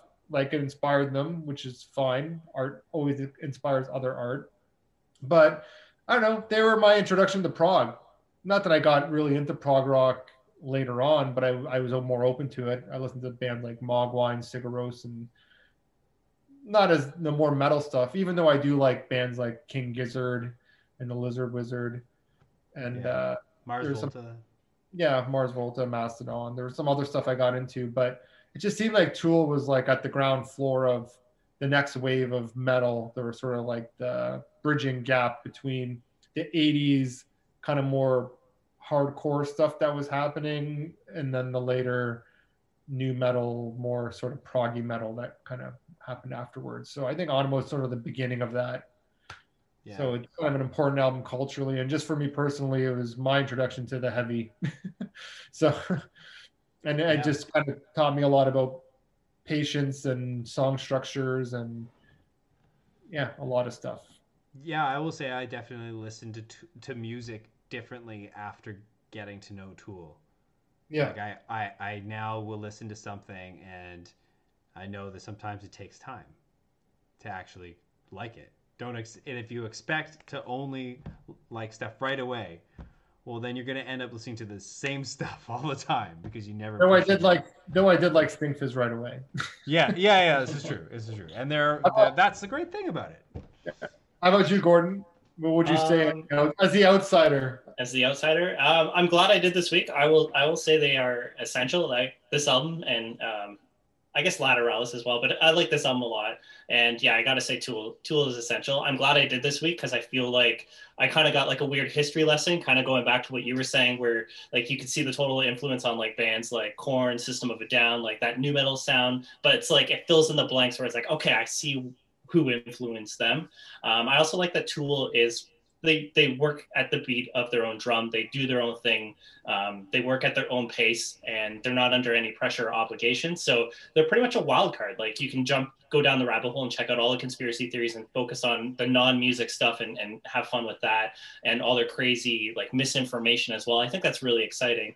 Um, I, I think the best bands usually are able to mix those two things, like the misinformation and and just being um, just mysterious, I guess. Like you take Radiohead, you're like, who knows what Radiohead's going to do next, or how they're going to release their next album, or how they're going to connect with audiences. But with Tool, it's like they they've been doing that since like day one. So I really respect that, and I like that they bring that to music. And I'm glad I I figured out or got to see who Maynard was. Like he always always a mystery to me, but this week I seeing the interviews and and hearing him talk a lot more, especially with those Joe Rogan podcasts. Um, yeah, I have a totally different appreciation for him now. So, So yeah, I say they're essential. but wait a minute, hold on. You say like both of those albums are essential? Both of them? Um, if if I have to be choosy, I'll say I'll say um, I'm more likely to come back to Ænima. Um, I do like a lot of the songs on uh, Lateralus, but I thinking of my history in the past, I only listened to it once this week to get through it, and listening to it in the past, I've probably only listened to that album maybe two or three times altogether. Although it's one of those things where it's like, if I do want to listen to more Tool, like it's probably going to reward re-listening it and revisiting those albums. So it's hard to say like it's not essential. I, I don't like it, but at the same time, it's like I I think Ænima is the one that is the essential. If I had to pick one Tool album to to take with me, Yeah, yeah, like almost like you, it's better to di- digest from coming from like you know regular radio music. It's better to digest Ænima first. If you start right away with Lateralus, you might like uh, just be soured by yeah, The you get tripped up a little bit. yeah. Cool. Well, uh, yeah, I guess another three for three. Yeah. So check out Nice. so check out Tool and Anima.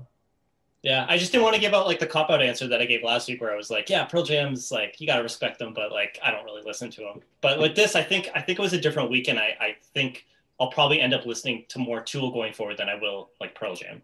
I think the difference there would be Tool is just so much more unique and so much more of a rarity in the music world.